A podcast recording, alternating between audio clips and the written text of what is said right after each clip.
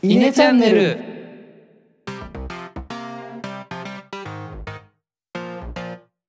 はいどうも稲の石原です。野田です。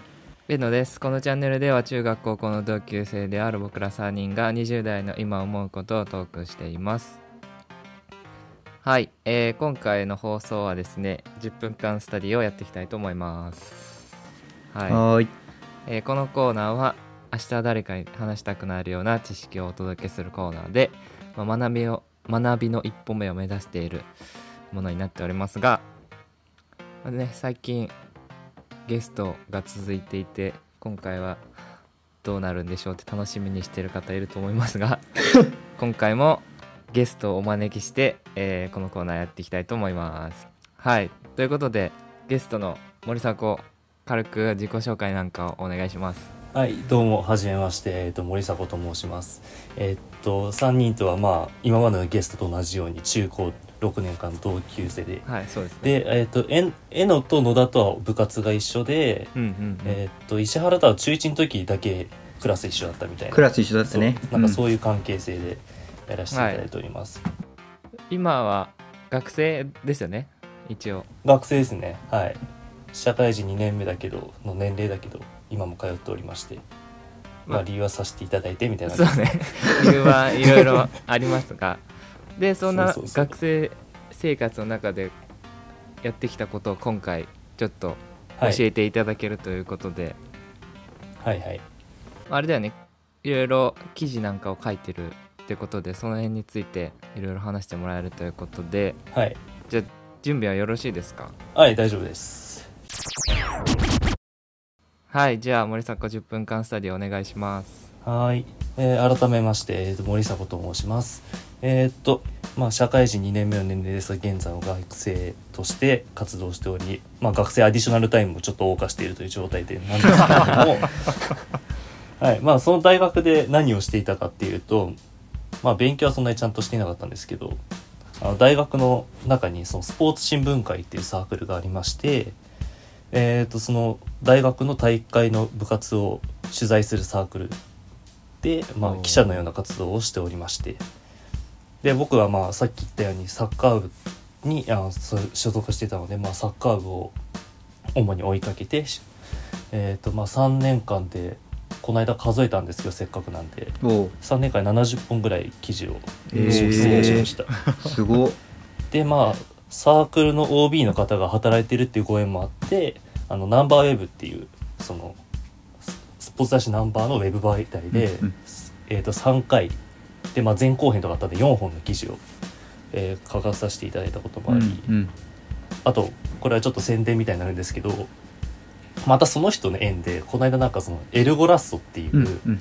また別のサッカー媒体があるんだけどなんかそこの欧州サッカー選手名鑑のなんかその作成にもちょっと携わらせていただいたんでぜひ買っていただいたらと思います。すごいな。ナンバーってもうスポーツ雑誌の頂点ちゃい頂点って言っていいか分かんないけどもそんぐらい有名な雑誌だもんねだって。そうだね。うんみんな知ってるよね、うん。いや俺もまさかナンバーって書けるとは思ってなかったから なんかもう。初めて書いた時クソ舞い上がってたからね。そうだよね。それはめちゃくちゃ嬉しいだろうな。うん。マジ嬉しかったあれは。そう。まあまたなんか書く機会があるかっていうのはまあ交互期待みたいな感じで。うんうん。はい。で、まあ、今回その記事書く際にどんなこと考えてるのみたいなテーマってお伺いしたのではいはいはい。まずは俺がどんな記事を今まで書いてきたかっていうのをちょっと軽く言っていきたいと思います。はい。でまあ多分エノの方からちょっと共有していただいたと思うんですけど、うん。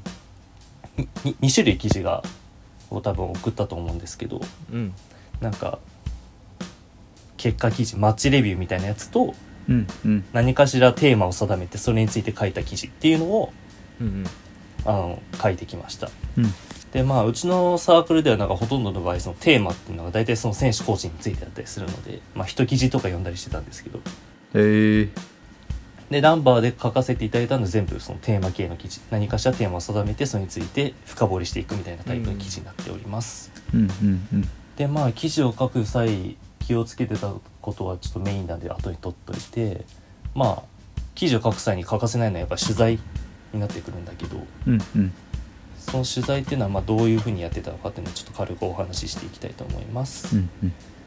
えーっとまあ結果記事の場合はその試合についての書く記事の場合はなんかその試合後にミックスゾーンみたいなのがあるの。やっぱりあのお話を聞ける場所みたいなところがあってうんあーはいはい。そこにあの選手とか監督が、まあ、そう試合が終わってダウンが終わって、まあ、帰ろうかっていうところでちょっと捕まえて、まあ、5分10分ぐらいなんかあの質問を投げかけてインタビューするって形になる。うんでまあなんかこんな感じになんかちょっとね軽く言ってるけどなんかその監督とかなんかもう元 J リーガーだったりとか、ね まあ、すごいな。そう。で選手もなんか今 J リーグで活躍してる選手とかたくさんいたしなんならこの間のオリンピックで出てた選手もいたりしたんで。ああはいはいはいはいはい。結構大物もいるってことか。そうそうそうそうそう。うん。普通にスタンドとかになんか元日本代表で今スカウトやってる人とかいたりしたから。へえちょっとまあミーハー心がくすぐられるというかまあなんか うわ誰々いるじゃんみたいな。なるほどねうん、なんかその時はなんか当たり前にやってたけど今考えるとまあとんでもねえことやってたんだなとは思ったりする。でまあこれがまあ試合についての記事の時の取材の仕方、うんうん。でテーマ記事に関しては結構まとまった時間が必要になるんでああの、まあ、30分は絶対に必要。1時間ぐらい大へ体え平均したら1時間ぐらい必要になるのでまあなんかその日時を指定してまあなんかその部活の部室に行ったりとかなんかカフェとかでちょっと差しでお話を聞くみたいうんうなんじっくりね、インタビューだじゃあまあそうそうもうがっつりインタビュー。へー。対談みたいな感じ。まあなんか最近はリモートが主流になってきたからうん。結構やりやすくはなったね、うんなんか。うんうん。そうかインタビューもリモートになるのか。なるほどそうそうそうそう。ずそれこそズームとか使って、うんうんうん。あのやったりもしたし、なるほどね。結構ねやりやすくなったかなって感じ。でございます。えー、じゃあまあ取材の方法をある程度話したところでこれからその記事についてそれぞれその結果記事とテーマ記事について、うん。えー、と話していこうと思うんですけれどもちょっと長割と長めで抽象度もちょっと高くなってくるのでうんうん。先にあの両者を両方書くに書くにあたって俺が意識してたことだけちょっと言っておくとどうせ書くなら少しでも面白くしようっていうのはあのどっちも念頭に置いてやっていました。へなるえはい。えっ、とまずは、ま、試合結果の記事についてからついて。まあ読んでもらったと思うんでわかると思うけどあんまり癖ないでしょ。うんそうだね。記事自体に、うん。結構なんかその試合本当にもう試合を見ます。その後選手と監督がコメントをもらいます、うん。でそれについて書く。うんうん。もうそれ以上って感じなんで、うんうん。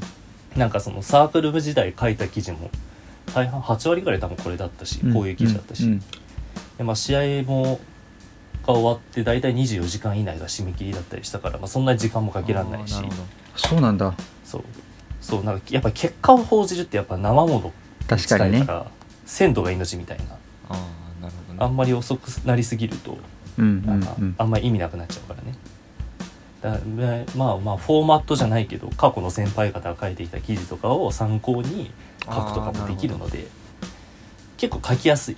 うん。だから後輩とかに率先して書かせるのはこういうやつです。なるほど。そうそう。だから逆にオリジナリティってのはでだいぶ出にくい。そうだよね、うん。そう。レポートでオリジナリティあるなって感じたことはないかな。そうそうそう。そうまさにそんな感じだと思うのよ。だからこそなんかその一つの目標としてその結果記事を読ましてこれ森迫が書いた記事でしょって言わせてえなってのって。おおなるほど。ああなるほそうどね。そう。いう記事でそう言われたらなんかもう俺の勝ちじゃん。みたいな。確かに。そうね。そうそうそう。そういう気持ちがあったんでなんかそういうレベルにまで持ってってやろうっていうのは上級生になってからだいぶ意識し始めたかなっていう感じですね。でまあそうし そのまあオリジナルで出にくいそういうなんかちょっと格式ばったあの記事の中で何を俺が意識してたかっていうのは全部で2つ。まず1つは、うん。線点じゃなく線で語る。ほう。もう1つはプレー集にならないようにっていうのを意識してました。うん。でまず1つ目線点じゃなく線で語るっていうのはそう点っていうのをその試合にとするじゃん。うんうん。うんでそのサッカーに限らずどのスポーツで多分言えると思うんだけど、まあ、リーグ戦とかトーナメントとかいろんな試合があってさ、うん。まあその複数の大会とか戦ってる場合特に試合があってそれで課題が出る。でその課題を練習に落とし込んでうん課題を解決して、で次の試合に向けてなんかその敵チームのスカウティングとかやったりして準備してっていうサイクルを回してシーズンを戦うっていうのが、えっ、とまあ主だと思うんだけどうん。で僕が取材していたチームは特にそういう部分をすごい大事にしていたし試合をやるごとに何で成長できたかその勝敗だけじゃなくて選手がどういうふうに成長できたかっていうのをすごい重視してるなんだそっち、うん。勝敗率超重視してるからしてたかなっていうぐらいなんかそういうそのシーズン通してってところを重点に置いていたのでなんかそのなんて言うんだろうね。その日俺が見た試合だけじゃなくてその前の試合とかさらにその前の試合とか、うん。あの試合ではこういう課題が出て今回こういう課題解決できましたねみたいな。うんうん。っていう話も盛り込むことでなんかそういう話を質問に織り交ぜて投げると選手とか監督も結構ノリノリで答えてくれるのよ。ああああなるほどね、結構そういうふうにちゃんと詳しく話してくれる。なるほど。もちろんそのシーンごとの解像度を高めるためにあのゴールシーン振り返ってみたいな話はもちろん大事なんだけどピッチ上で何を考えてたその瞬間何を考えてたかも大事だから、うんうんうん。あのシーンを振り返ってっていうのも大事なんだけどそれ以上になんかそのチームってその試合だけを戦ってるわけじゃないし、うんその前も試合があったし次も試合があるから。その長期的な視座を持って彼らが活動しているのであれば取材させていただいてる側もなんかそういう長期的な視座を持ってあの質問して文章にしてあげないと、まあ、相手にも失礼だし、面白くもならねえなって思いながらやってはいた。って感じ。はい。そう。でもう一つはプレイシーにならないように。これどういうことかっていうとちょっとさっきの話と関わるところもあると思うんだけど、なんかあの大体ひ一記事ねあ一つの記事で大体2センチぐらいなんだけどうんうんうん。まあ字数が割と限られてくるわけよ。やっぱりそんなあんまりうん。な長すぎると読む気をするし。なるほど。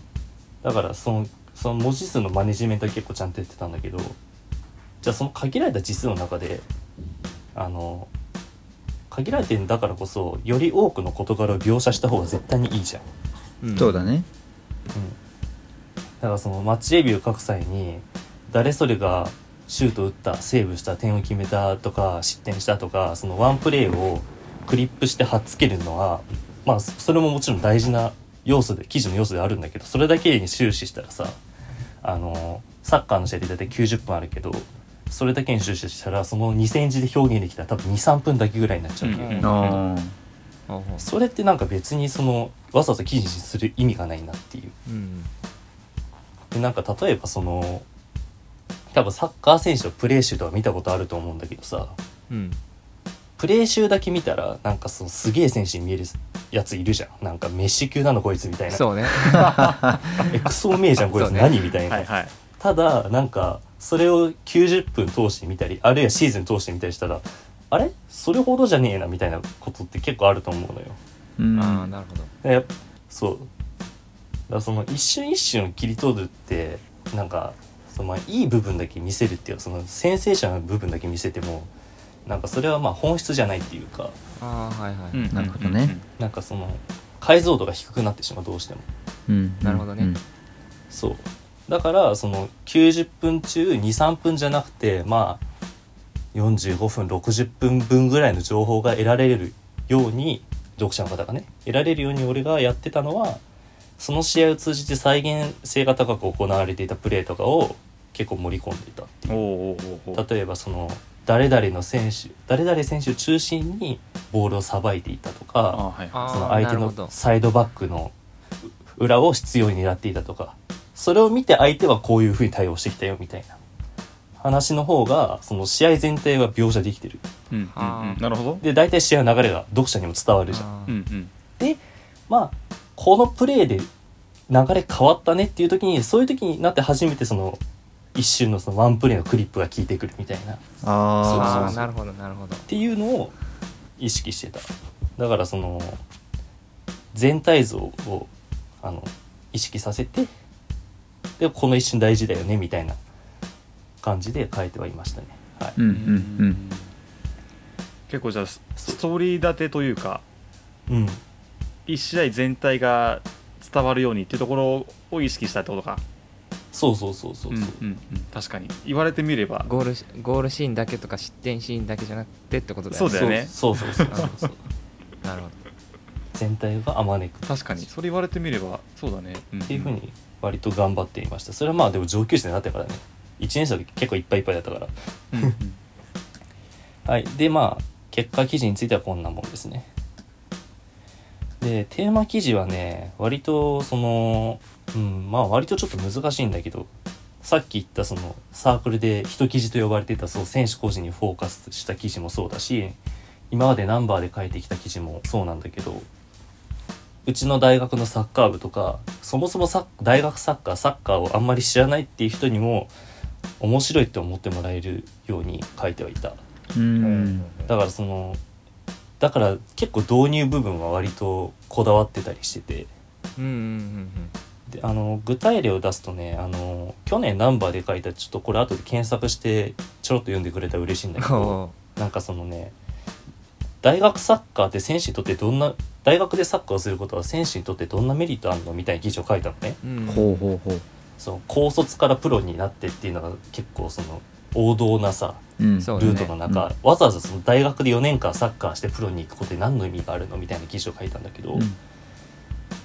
それでじゃあまず大学サッカーって最近すごいんだぜっていうのを出すためにどうしようかなって思ってて。うんうん。でその時はまだ三笘とかもまだ出てこなかった時期だからあんまりちょっと伝わりづらい時期だったのよ。うんうんうんだからそれであのバーって見て思いついたのがその1993年 J リーグが始まってから2015年まで。うん。J リーグ MVP は毎年出てるんだけど、うん。そのなその23年間で J リーグ MVP に輝いた大卒選手って実は2人しかいないのよ。藤田俊也っていう選手と中山雅史っていうゴンねゴン中山しかいなかったんだけど2016年から2019年絞ってこの4年間直近4年間で絞ってみたら4人中3人が大卒選手だったのよ。うんへえ面白い。で急に増えたよねみたいな。急に大卒選手増えたよっていう。なるほど。でその J リーグ MVP っていうそのちょっとおって思わせるようなところであれなんで急に大卒選手増えてんじゃんみたいな切り口で多分そこで結構一気に割と車に構えてた読者もおって思わせられてたそうねと思うし。注目したくなるよねそのそうそうそタイトルというか最初に来てれば。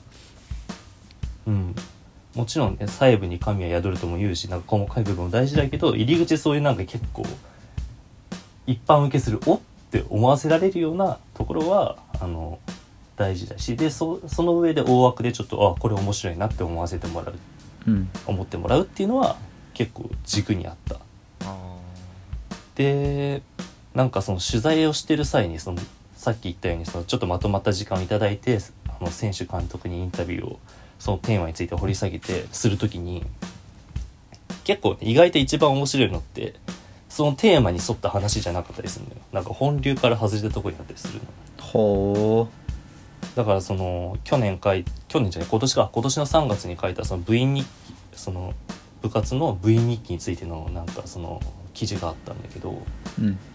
その部員日記を書くことによってまさかプレーにそんな影響が出てたなんてとか日々の行動こんなに変わってたんだみたいなその意外なところからちょっと頭を殴られたじゃないけどえそういうそこつながってたのみたいな驚きあったりしてて。でそういう時は多分割と一番取材冥利に尽きるというかなんかそのやっぱりお話を聞いてて一番面白いなって思ううんうん時なのででまあそういう俺が感動したポイントっていうのはそれはもうぜひ読者の方々にも享受していただきたい。っうん。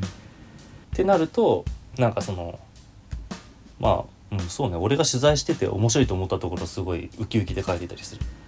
ここ面白いぜみたいな感じでなんかその結構集め書いてるのはなんかその取材を通じてえー、こんなことあったんだみたいな驚きとか感動があるっていうのはちょっと記事を読む際知っておいていただけたらありがたいなって思ったりするね、なるほど。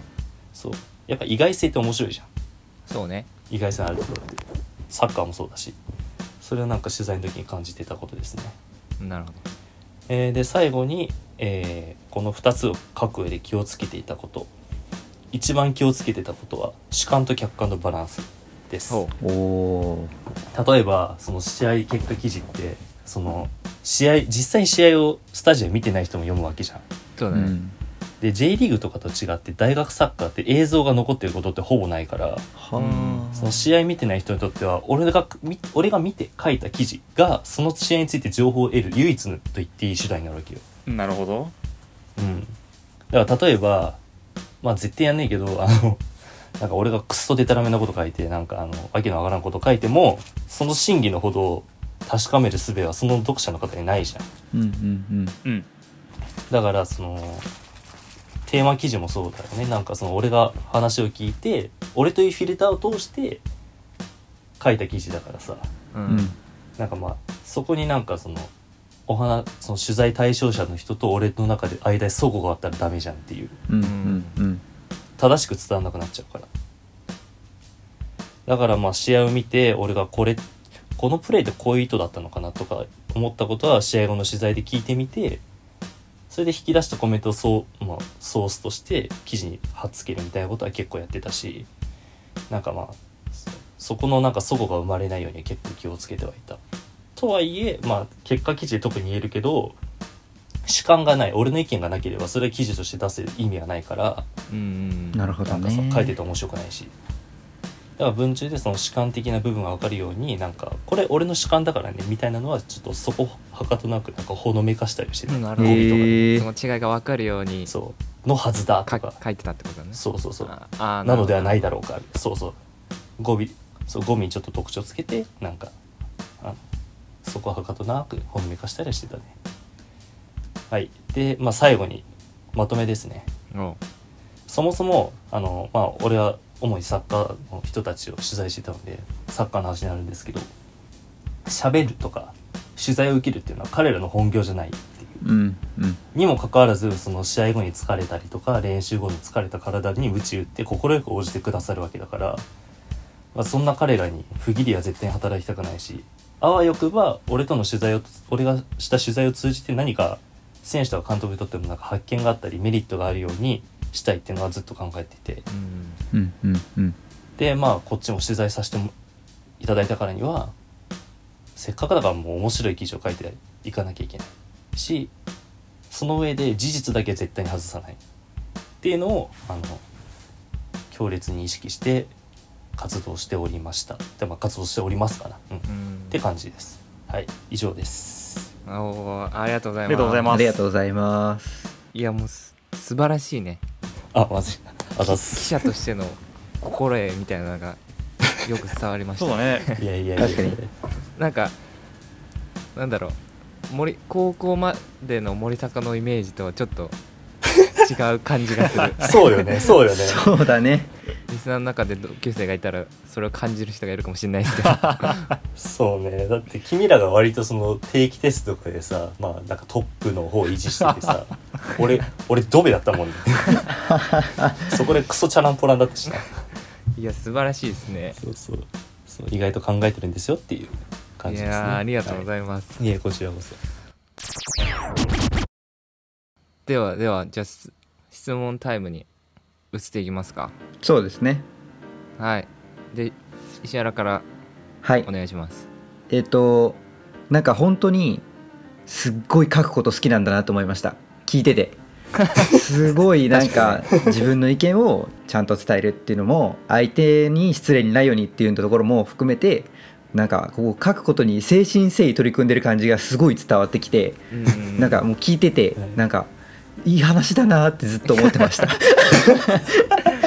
でちょっと質問したくてまず、はい。はいえっと2つ2ついいですかね、1つ目どが、うぞどうぞ。あのテーマ記事の方で、はいはい。まあ皆さんに興味を持ってもらうサッカーに興味ない人にも興味を持ってもらうっていうところで、結構導入部分であの気を使ってるみたいな話があったと思うんだよね。うん。であの J リーグの MVP 選ばれた人でこう直近4年間見ると3人が大卒だと、ただそれより前見ると大卒あんまりいないよね。最近大学ってすごいんだよってところうん。に、あの着目してこう一般ピーポーというかサッカーが別に好きじゃない人にも興味を持ってもらえるような導入部分を作ったと思うんだけど、うん。そこに着眼するまでの流れってどんな感じだったの？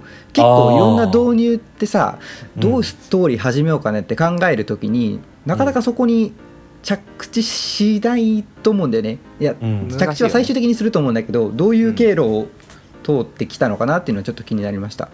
最初はねあのそれこそ初めてあのヨーロッパのビッグクラブでレギュラー張った長友っているじゃん、はいはいはい、うん。あのインテルでレギュラー張った。あいつ大卒じゃんみたいな、そうだね、でなんかそのキャッチーな名前を使ってあの、うん。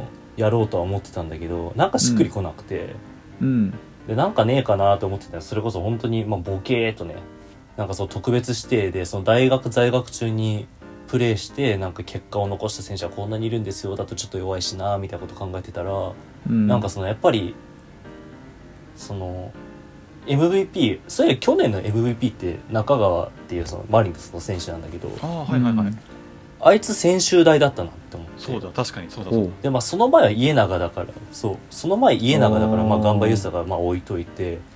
その前小林優って拓殖だし健吾って中央大だったよなみたいな感じになってあれ大卒多くないと思ったのよ。へー。おーなるほどね。普通に。そうそう。でじゃあその前だったらどうなるんだろうみたいな感じになって調べてったらえ二人しかいないじゃんってなったのよ。あー。おー。しかもどっちも筑波大卒のジュビロ岩田だったんだけどあーなるほどンも。うんうんうん。そう。えこれ超使えるじゃんってなってだから割と偶然の産物である。ああなるほどいろいろね考えてたらなんか思いついたみたいな。ひらめきってことか、まあ、ひらめきとはいえこうそれまでひたすらいろんな知識を溜め込んできた上でひらめいたってことだよね。そうだよね。そうだよね。そう、うんうん。そうねそうね。なんかあと聞いてて思ったのはうん。具体的な名前よりうん数字とかそういうので見せた方が一般の人も分かるのかなと思った。長友だとかだともしかしたら知らない人もいるかもしれない。ですそうねただ MVP とかうん。1位とかっていうのはそうそうそう。絶対みんな分かるものだからそういうのも確かにね。あの興味を引くあれになるのかなとは今聞いてて思いましたね。確かに確かに、それは間違いないと思います、うんなるほどね。ありがとうございます。まあなんかあれかな？大卒とかはもう勉強したっていうの言い方正しいか分かんないけどどっかでしインプットはしたのかな？まあなんかやっぱり大学そもそもやっぱり俺がそのサークルに入るまで俺自身あんまり大学サッカーに興味がなかったんだけど、ううんん。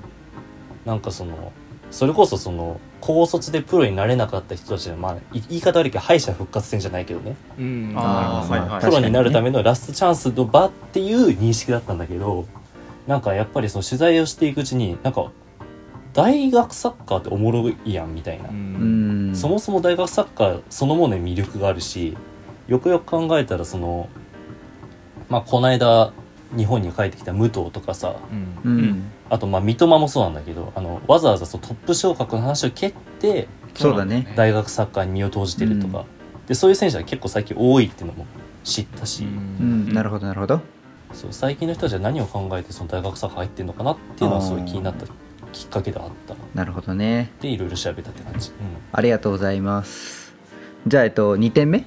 はいはい。あのこれあんまり話に出てこなかったところでちょっと気になってたところなので聞きたいんですけど、あの文字媒体ってはい最近ちょっと弱いじゃないですか、あー。動画媒体だったりとか、うんこのポッドキャストみたいに音媒体だったりとか、うん。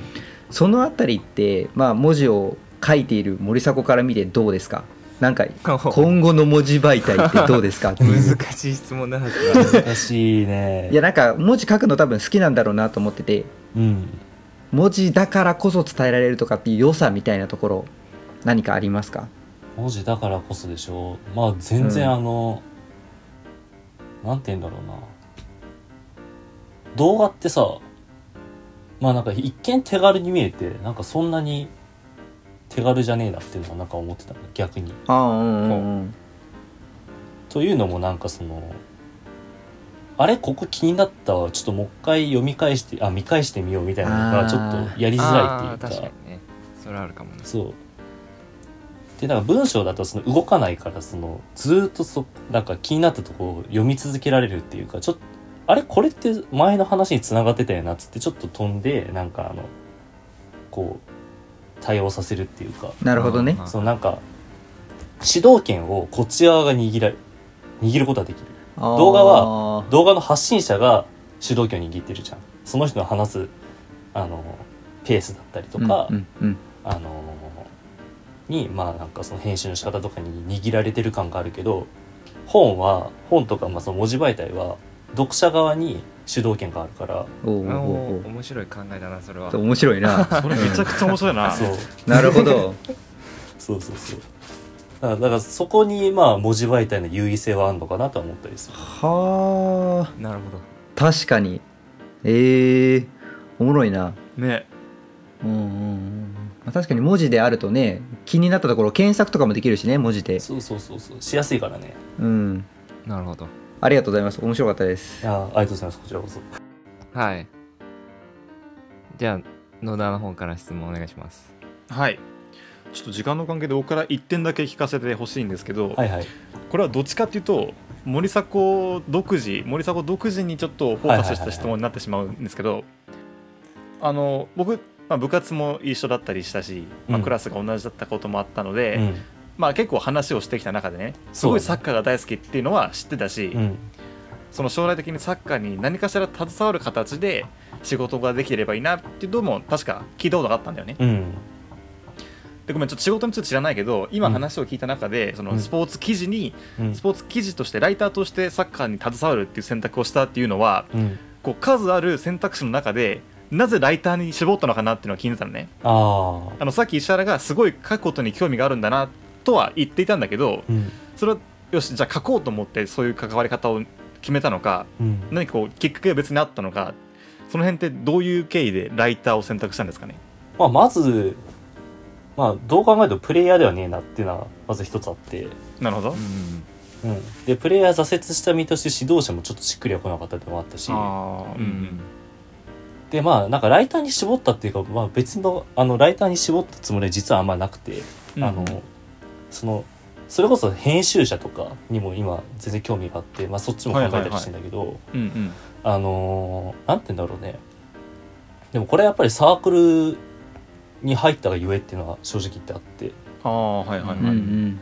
そうこれちょっとサークル選びの時の話になっちゃうんだけどなんかその、まあ、フットサルサークルとかサッカーサークル入ってなんか普通にそれっぽい大学生活を謳歌しようかなと思ってたんだけどなんかしっくりこなかったところに、同じ予備校へ浪人してたやつがなんかそのスポーツ新聞会入ったっていうのを聞いてうんうん。でなんかそのなんだよ伝える側っていうか見る線に徹して、なんかそれを自分の言葉に起こしてそのサッカーについて書くのも面白いかなって思って、ああ入ったね。なるほどうんうんうんそしたらまあめっちゃおもろくてうんうんうんでなんかその書くこと自体も昔はそんな好きじゃったっけなかったんだけどなんかうん。今はまあだいぶねなんか書くようになったしなんかそのうん。書くこと自体にも、まあ、こだわりも出てきたしみたいな感じでうん。やるようになったっていう感じだわ。うん。まあ、流れとして結果的にっていうことにはなってしまうけれどもでうん。も結果的にはすごい自分にとっては合っていて面白くてっていうことだもんね。あのさっき話を聞いていてなんだその自分が唯一発信できるその要は付加情報として余計なものを入れない、うん。嘘を書かないようにこう純粋な真実を伝えなければいけないとかいろんな話を聞いていて本当に書くことに好きなんだ書く書く書くことが好きなんだなっていうのを感じられたのでなんか結果的とはいえすごくいい出会いがあったんだなってちょっと話を聞いていたそう思いましただね。本当に縁 縁が良かったっていう感じだね。うんうん。縁のなせる技って感じがした。はい。ありがとうございます。はいありがとうございます。じゃあ僕から最後1個質問、まあ、結果記事結果を書く方の記事についてちょっと聞きたいんだけど、はいはい。けなんか例えば結果記事だったら他のスポーツ野球とかバスケとかもそういう記事があると思うんだけど、うん。そういうのと比べてなんかサッカーの結果を書く上でのうん。他のスポーツとの違いとか、ああなんかこの辺難しいなとかっていうのはあったりするんですか？いやーもうめちゃめちゃあるね。特に俺野球も書いたりしたことがあったから。へえそうなんだ。あとマイナーなところでアーチェリーとかも結構がっつり書いてたんだけど。うわへサッカーのえ。なんかすっごい難しいのがあのサッカーってさルール単純じゃん。うんだからだからこそそのプレーのあれが無限にあるわけじゃん。なんか選択肢というかそのピッチ上で表現されるるものが。ああはいはいはい。で無限にあってなんかそのいろんな事象がそのピッチ上で起きてるけどその解釈も多分割と人それぞれになるっていうか、ほどね、うんうんうん。なるほど。そうだね、うん。そうなんか一方がカウンターなんかラッキーでこぼれてきたカウンターだと思ったものもいればいやあれは狙って、うんあそこのはあはあはあ。位置でボール奪い取って狙ったカウンターだったよっていうのもあるしああなんかそこはねもう本当にサッカーはそそこら辺が本当にめちゃめちゃ難しくて。確かに。なるほどね。直接ボールに絡んでない人の動きとかもあるからねサッカーだと。そうそうそうそう。あ野球とかだとさ基本ピッチャーとバッター。そうだよね。でバッターが打たなければ外野とかは動かないわけで、そうそうそうそうまあ、確かにそういう点では見る点もいっぱいあるし自由度も高いスポーツだなっていうのは思いますね。な自るほ由度が高いからこその難しさって感じだった。サッカーはね。どなるほどね。ありがとうございます。いや大変面白いお話でしたね今回も。はい面白かったです、あらよかったです。ね、ちなみにあの僕らに共有してもらった記事はポッドキャストとかツイッターの方でも紹介してよかったらいいんですか？あ全然いいですよ。おおじゃあ聞いてる皆さんもぜひ森迫が書いた結果記事ととテーマ記事だなっていうのをねそうだねちゃんと読んでもらって。読んでもらってもう一回このポッドキャスト聞いてもらうと2倍楽しめるってことですお。ねうまいな。誘導がうめえ。ありがとうございますではね今回あの面白いお話が聞けたとこで、えー今回の放送は終わりにしたいと思います。はい、えー今後も聞きたいよって方いらっしゃいましたらお気に入り登録 Twitter のフォローよろしくお願いします。また質問ご意見アドバイス等ありましたら Twitter で「ハッシュタグイネチャンネル」でツイートお願いします。で Twitter のアカウントはアットマークイネアンダーバーチームアットマーク小文字で INE アンダーバー TEAM で検索してみてください、えーそれではありがとうございました。ありがとうございました。ありがとうございました。ありがとうございました